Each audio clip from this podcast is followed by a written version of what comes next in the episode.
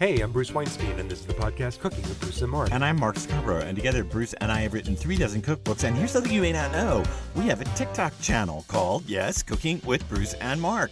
There's actually a TikTok channel now in which you can see all kinds of cooking videos. Most of them right now are all about air frying Mm. because we're all about air frying. But check us out on TikTok. We would love to make friends with you there. But this episode of our podcast isn't about TikTok or air frying. Instead, it's about grandmother cooking, mm. and it includes our memories of our grandmother's cooking. We want to share a one minute cooking tip with you. Then Bruce has an interview with Karla Salinari. She's the author of Abuela's Plant Based Kitchen, and we want to talk about what's making us happy in food this week. So let's get started. It's nostalgic to think about family dinners, right? Your grandma cooking. somewhat. Usually we think about Thanksgiving, we think about the holidays, Somewhat. and you know, but grandmothers Not cook- me. Well, Well, I just want to stop. I don't think about the holidays really. I mean, the holidays were a big rush in my family. It was a huge German immigrant family, and they were just this giant, overwhelming, uh, what do I want to say, nightmare of people. I mean, it wasn't a nightmare. We had a good time, but I mean, it was just thousands of people jammed into my great aunt's house or one of my great aunt's houses. Um, so it, I don't remember that. What I remember is that I spent most of the summers with my grandparents, and that's the cooking I remember. and you well, let's start there. the So, what was that like? I mean, that cooking. What do you remember of that cooking from now? First of all, this is your mother's parents, right? This is my mother's parents. Your maternal grandparents. And what kind of cooking was done there, and what do you really remember about it? Well, I remember very much a lot of fried chicken. Mm. I remember very much my grandmother killing chickens when I was a kid and frying the chickens, killing them the day before. I remember all of the kind of farmhouse cooking that would go on. My grandmother no longer did this by the time I was a kid, but when she was a kid, they would have what she called threshing days. And these are days when migrant workers would come through the farms and help with the harvest of this was a grain farm, an alfalfa, oats, wheat, etc. farm. This is a grain farm in Oklahoma. And uh, she remembers threshing days when they would cook for all the threshers, we would say migrant workers now, who would come through. But still, she still cooked like that. And she herself, my grandmother, was a baker back in the days when elementary schools had bakers. And it's That's hard quite to, a career, baking in an elementary it's school. It's hard to even remember that, that this happened, but she would walk to this elementary school in Oklahoma City at six in the morning. It was about four blocks from their house. She would walk down there and she would, if they were, let's say, having hamburgers, she would bake all the hamburger buns. She would Outrageous. bake cakes.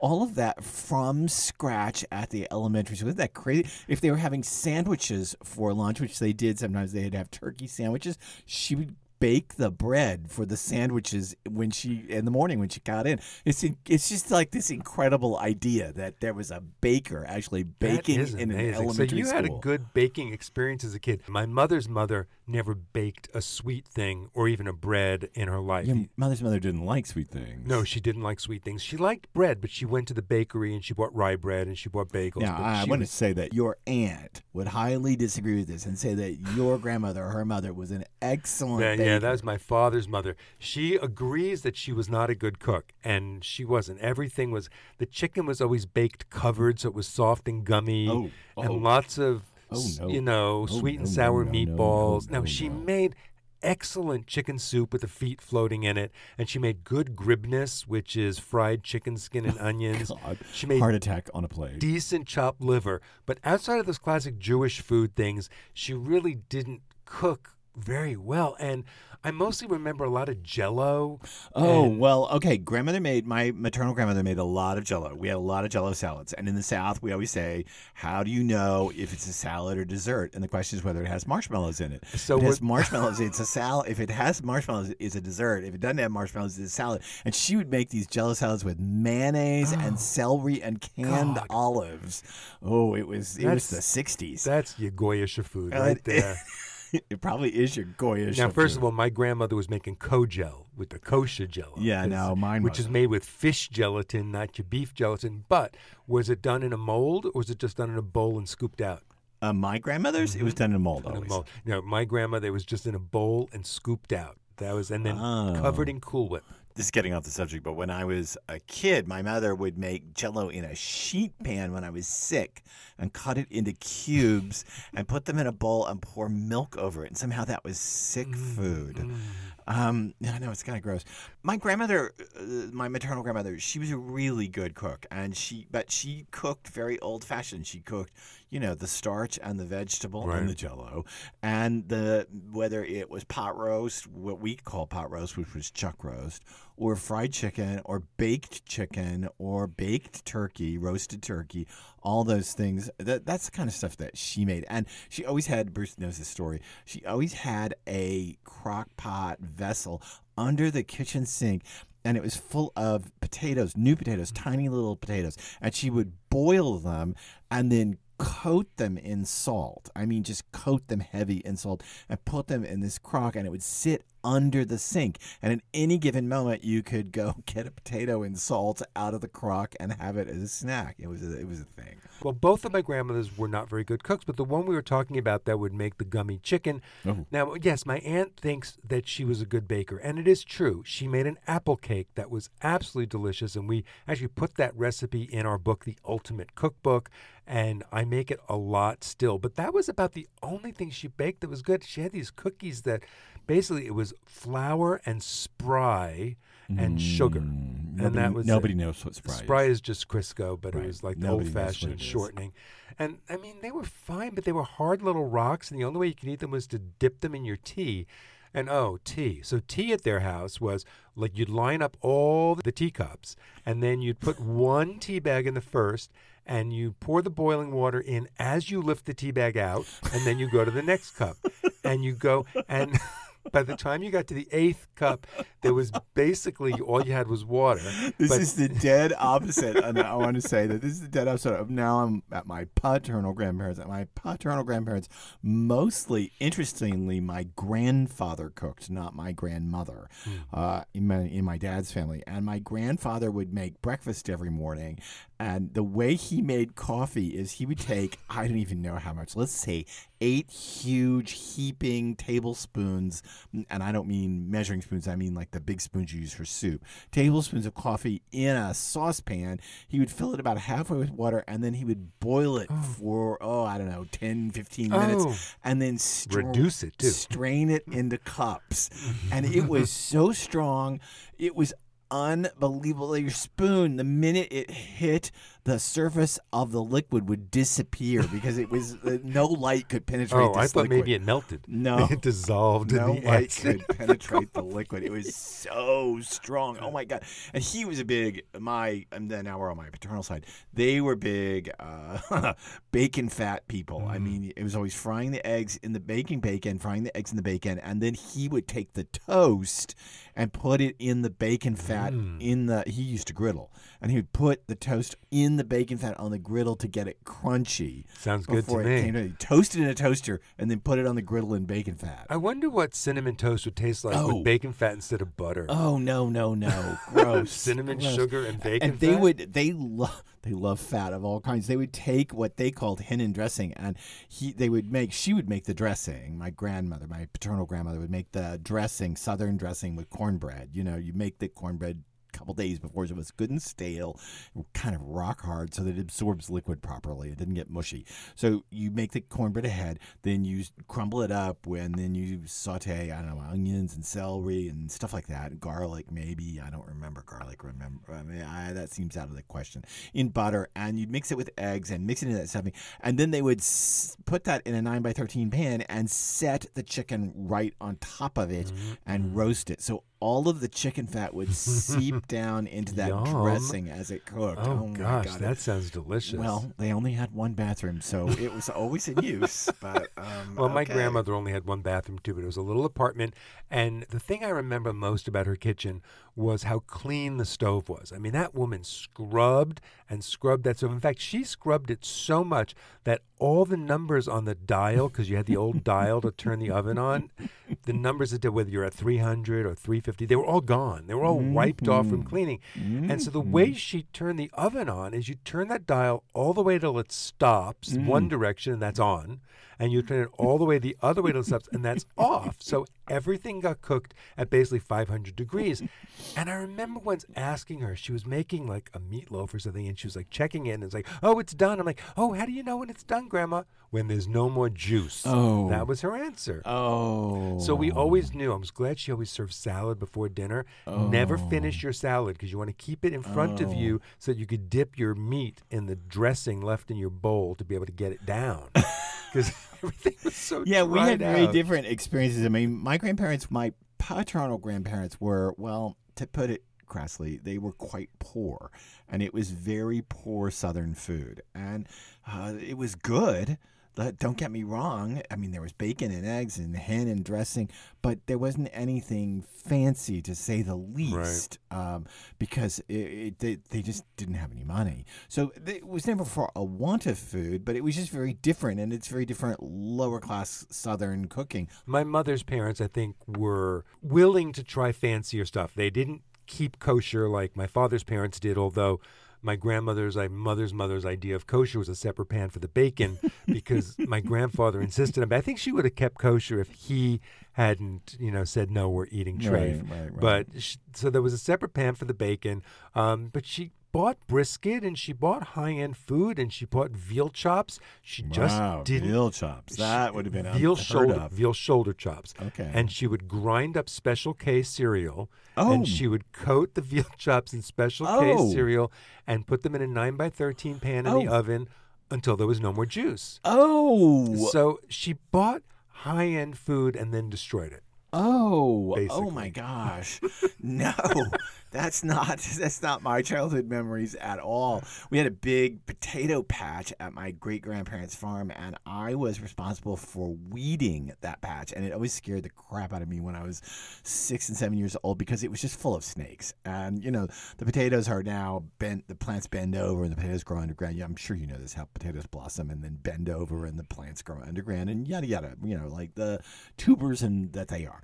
Anyway, that patch was always just full of snakes, but it was my job to hoe and weed it out there, and man, and drag giant buckets of water from the farmhouse out to that potato plot. But then they would, my uh, uncle, great uncle, my great uncle actually, would come through with a tractor and dig it all up, and then we would all go out to that plot. Even my great aunt, who looked like Grace Kelly, my we'd all stand. You have to picture Grace Kelly in a potato plot, and we would pick the potatoes out of the soil. And uh, it was just a thing. You have to picture my great aunt Ruth with her big, giant four carat diamond rings picking picking uh, potatoes out of the soil. Then you get the whole thing. and the picture in your peroxide blonde hair Yes. done up. Oh, absolutely.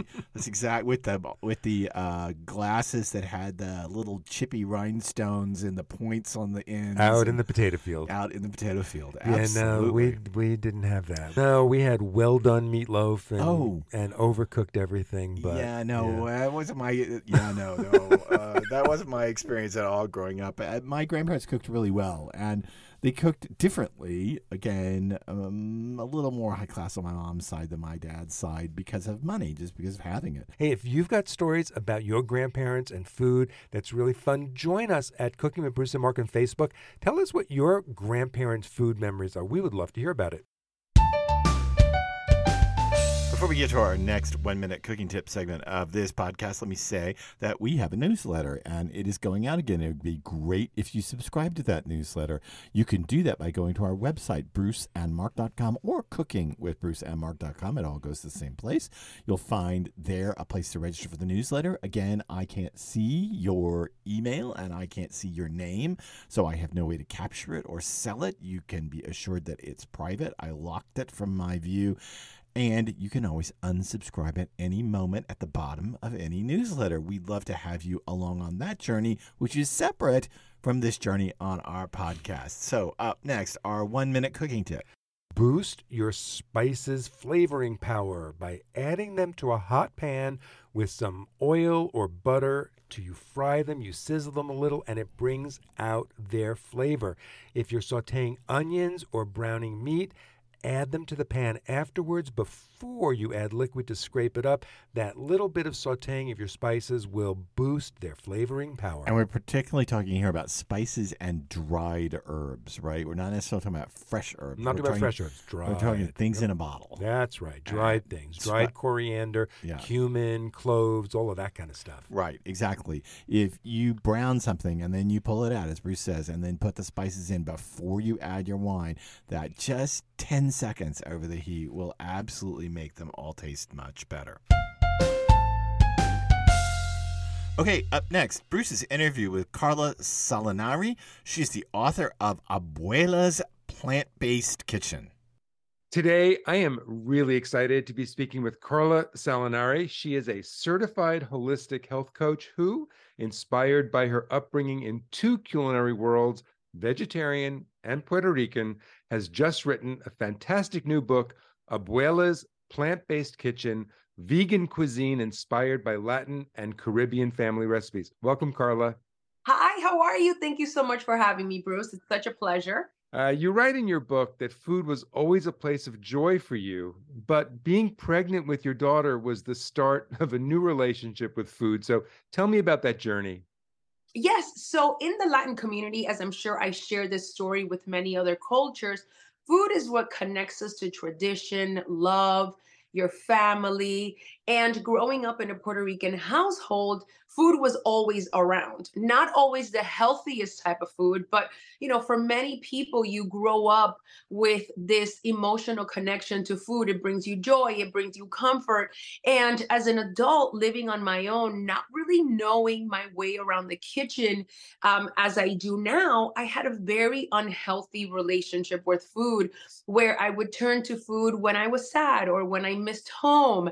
And it wasn't until I was pregnant with my daughter that I decided I really need to take control over my relationship with food, not only for myself, because I have to be on this earth for a very long time, but also because I wanted to pave the way for her and teach her different ways so that food didn't become such an emotional thing for her, even though it is beautiful to have somewhat of an emotional connection. But when it becomes an unhealthy emotional connection, And that's something that I didn't really want to transfer over to her. I wanted to teach her that it's really important to have a healthy relationship with food. And was it difficult to build this new relationship with food within the context of this Latin American cuisine, which you just said can often be fairly unhealthy? So, I have a very interesting story, and probably not one that is very common in the Latin community. So, my dad has been vegan since the 70s. Mm. Before veganism, plant based eating was as popular as it is today.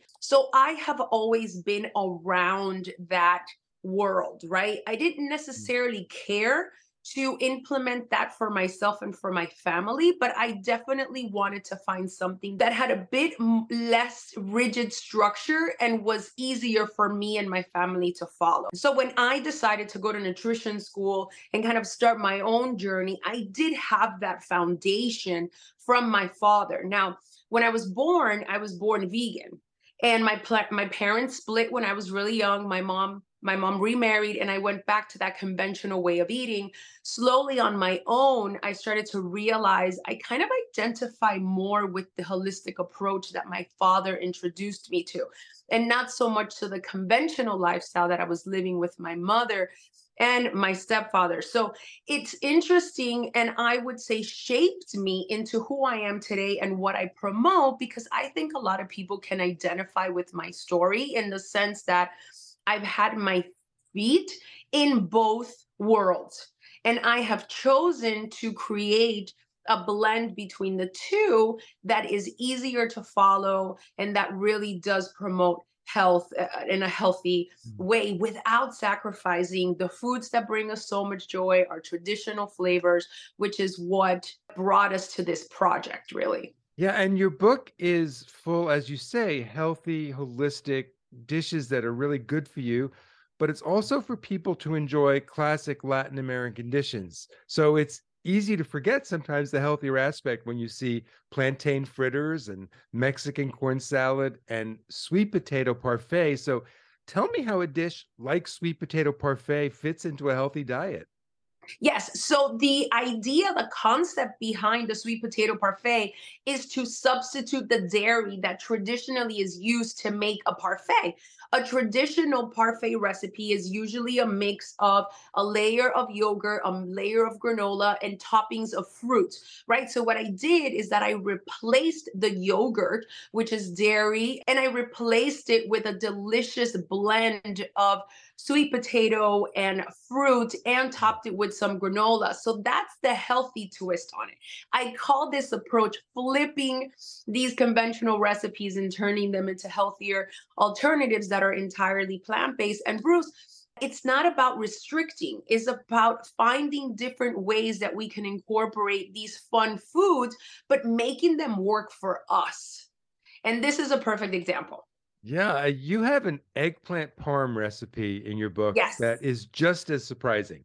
And you say in the head note that you thought eggplant parm was gone from your plant-based diet.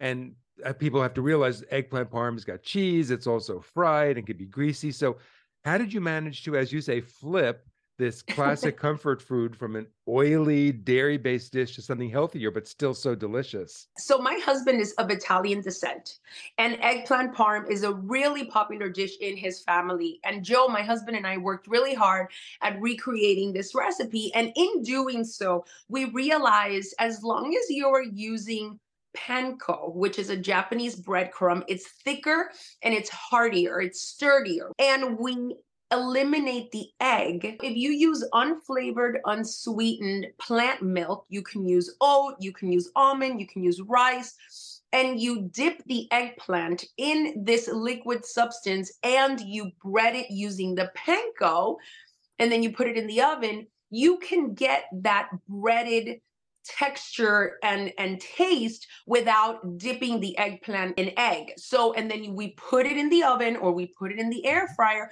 and what you have is these crispy pieces of eggplant that when combined with a homemade marinara sauce which we also include in the book and it's my husband's family recipe. And then we add some tofu ricotta cheese which we added fresh basil and we added all these italian spices and really gave it that taste and feel of ricotta cheese. I like to call these wow dishes, right? It's like, wow, this is made with no egg and no cheese, and it's not fried, and it's delicious, and it's you know something that you can feel comfortable giving to your family not only on special occasions right but any time of the week Tell me about pickled green bananas. Uh, and why did you choose bananas for this salad in your book instead of yucca or plantains? So, guineitos en escabeche, which is the recipe that you're referring to, is a very popular and traditional recipe in Puerto Rico, traditionally made during the holidays. And what it is, it's the smaller, very ripe plantains that are not sweet yet. So they're smaller in size and when you boil them and you cool them, and then you make what is called an escabeche, which is uh, it's a pickling sauce, and it's made with olive Mm-hmm. oil and onions. You can use red or white and peppercorns and a citrus. Then you combine all that together, and Bruce, the longer it sits in the refrigerator, the more delicious it is. So not only is this recipe a really delicious cold salad that you can have during the the spring and summer months. So it's like a double whammy. It's delicious and it's good for us. And that's what we want. Hey, Karla, you combine two of my favorite things in the world in one dish in your book. I love ropa vieja, usually a shredded, pulled, braised flank steak. And you combine that with king oyster mushrooms, also one of my favorite things. Tell me about this dish and why it works so well. Okay, so I was raised by my mom and my stepfather, who was Cuban, and I was raised part time in Miami, part time in Puerto Rico. So I was exposed to the Cuban culture very much growing up. And ropa vieja, as you know, is a traditional Cuban dish. And I wanted to simulate textures. I wanted mm-hmm. to find texture of the flank steak, which is traditionally used to make ropa vieja, and find a plant-based substitute. And during this time, I was seeing in mainstream media that they were using these king oyster mushrooms or trumpet mushrooms to make pulled pork in barbecue recipes or sloppy joe recipes and i thought wait a minute this could be a delicious substitute for the ropa vieja. And sure enough but i'll teach you a little trick. And a lot of people are turned off by the texture of mushrooms. And the reason for that is because it absorbs a lot of moisture. But yeah. if you shred the mushrooms and you put them in the oven to cook for about 15 minutes, you remove the moisture and the shreds of mushroom hold its texture. And you can then incorporate them into this recipe. The rest of the recipe, the rest of the ingredients is how my mother would traditionally make the ropa vieja. So there's lots of peppers, lots of onions. There's white wine, there's olives, there's capers, there's tomato, there's oregano, bay leaf. So all the other flavors that come in this dish are infused in the mushrooms and it works so well. I have to go back to fritters again. Corn fritters. Okay. Where did the inspiration for the corn fritters come from? And how do you manage to make a fritter that's sweet, crispy, and delicious and yet healthy. Okay, so in Puerto Rico, we call these sorullitos de maíz. It's a very easy recipe that many people make at all times of the day because it's also budget friendly. What you do with the corn is that you heat it up and then you turn it into a dough and you can add a tiny bit of brown sugar or coconut palm sugar and what you do is you mold it into these fritters that you can then add some vegan cheese or completely omit the vegan cheese if you're not into that processed food. And what you do is that you can either put them in the air fryer or you can fry them in avocado oil or olive oil. And it's a really delicious treat that everybody loves. I mean, everybody loves sorullitos de maíz. It's such a great Puerto Rican staple. I love that you refer to it as a treat because right. I do think it's important that some things be treated like they're special. And also that it's okay to fry it in a little bit of healthy oil because even that has a place in a healthy diet. It's important to highlight, Bruce, that we don't have to restrict ourselves all the time. And I often promote this. And it's if 90% of your meals are made with whole plant based foods, then you can allow yourself this 10% of, you know, playing in the in the sandbox. Like i call this like my my play my play time right? And and and this is the time that 10% is the time where you can make things like these corn fritters and not feel guilty because you're eating something that brings you joy and that you really enjoy but you're obviously not going to be frying corn fritters every day of the week. But in moderation it's a really delicious treat and you don't have to make it the traditional way which is with cheese and refined uh, sugar. So, continuing that theme of something that's a treat, your book does have some amazing desserts. So, if you had to choose a dessert among your collection that'll satisfy even the most picky sweet tooth, what would that be? Oh, this is a tough one, Bruce. A tough one. Um, I would say that the coconut flan, which is a coconut custard recipe, is a hit every single time for many reasons. One, because we are not using any cow milk and we're not mm-hmm. using any refined sugar or egg. What we're using to give the flan that custard texture, that gelatinous feel, and taste is agar agar, which is derived from seaweed and it works to give the desserts and the foods that that consistency without having to add egg to it. And it's just the flavors of the coconut milk and the maple syrup and and the caramel custard, uh, the caramel sauce that goes over it is really such a delight because a little goes a long way and it satisfies that sweet craving and you don't feel guilty or heavy after eating it. I would say that that is my favorite recipe and one that I love to and to share with my guests or anybody that tries these recipes. In the end, I want to ask you something that a lot of people might not know about, and it's coquito. So in the book, you call it Puerto Rican eggnog. And since most non-Latin Americans don't know about it, tell me about it. Yes. So coquito is best described as Puerto Rican eggnog. So it's a creamy, milky type of drink that is oftentimes served with alcohol and we consume it during the holidays.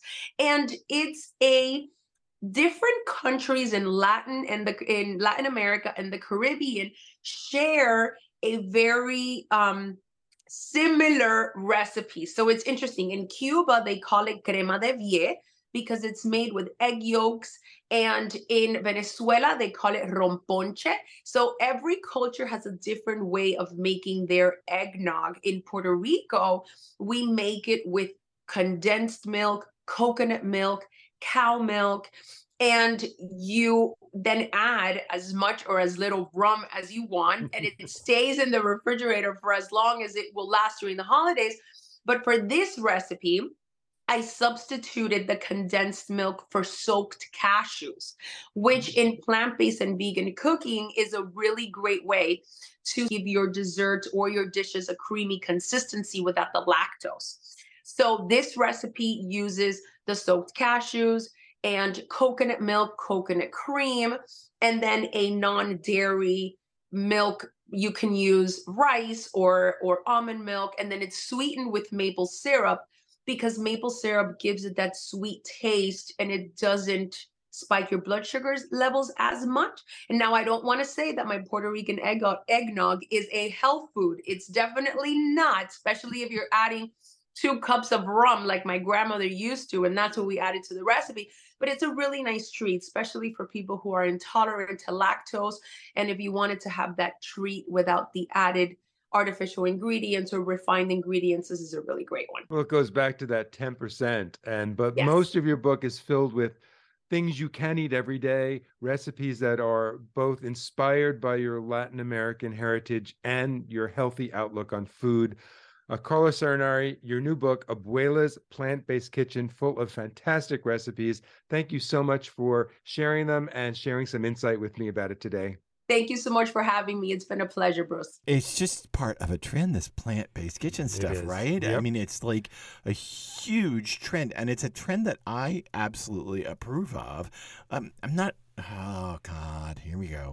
I'm not giving up my T bone, but at the same time, I want to cut down on the number of T bones I eat, to say the least. So it's just a trend that I think that Gen Z and uh, now they call them early millennials, right? Or youngster millennials. Not, yeah, I love that they now say geriatric millennials. If you're 40, But you're a geriatric. Ba- basically millennial. Gen Z and younger millennials are leading this trend, and I I am so happy to follow them down this trend of more plant based cooking. I absolutely love it. Now, before we get to the last segment of our podcast, let me say that it would be great if you could subscribe to this podcast, if you could rate it, do all those things. It really helps us out in the end, and it keeps the podcast working because otherwise we are unsupported except by you. Boy, I sound like a PBS ad. we are unsupported except by you. But we're not asking you to support us financially, at least not right now. We're asking just for a good rating. We just subscribe and give us a rating, and that's that's what we're asking for. That would be terrific. Okay, our final segment, as is traditional, what's making us happy in food this week? Kale Caesar salad. Oh gosh, I go through my phases where that's all I want to eat, and I make Mark eat kale Caesar salads every love it. single day. So last night, well, I yesterday I was out running errands, and I ran by a Whole Foods, and I went in, and they had this beautiful red kale, and it was tender and it was young looking, and I slivered it up, and I made a Caesar dressing with an egg yolk and good olive oil and anchovies and garlic and a little Dijon, and that was del- we had that for dinner last night with some grilled sockeye salmon We from did. Butcher Box, and boy, that was a nice dinner. And what's making me happy in food this week is something that almost never happens at our house anymore and used to happen a lot. And that is we got to eat appetizing this week. Now, if you don't know what appetizing is, that means you haven't been around Jewish culture enough, but I married into it. Appetizing refers to uh, what? Herring, smoked salmon, whitefish salad, salmon spread, salmon salad Bagels. bagels, cream cheese. This is all appetizing. In fact, when I moved in with Bruce years ago in the mid 90s, I heard about this thing called an appetizing store. And I mm-hmm. thought, what in the world? Uh, aren't store supposed to be appetizing? I mean, what, what does that mean? A food store that's non appetizing? But then I discovered, oh, what you mean is a bagel, cream cheese, smoked salmon store. That's what you mean by. So Bruce was teaching knitting in a Boston suburb this last weekend. And as he drove back toward us, you pass a big New York style, kosher style. It's not kosher, but kosher style R E I N S, Uh, Rein's Deli, Deli. in Vernon. In Vernon, Connecticut, and he stopped and picked up tons of appetizing, so much that we had herring and smoked salmon and whitefish salad and, And. Sable. and sable. Oh gosh, you just don't know what it is if you haven't had it. Um, we picked up sable, and we had that for two nights running. It was astounding. Mm, delicious. It was really delicious. They had great pickles. You bet. Cucumber salad. and we drank a pet nat, an Italian pet nat with it, a sparkling wine. It was a delicious couple of nights. Well, that was that's a good thing to make you happy. It is a good thing. So that's our podcast for this week. Thanks for being on this journey with us. We appreciate your taking the time to listen to this podcast because there are, after all, so many podcasts out there. And please go to our Facebook group, Cooking with Bruce and Mark. Share your grandmother food memories, what's making you happy with food this week, and then come back for another episode of Cooking with Bruce and Mark.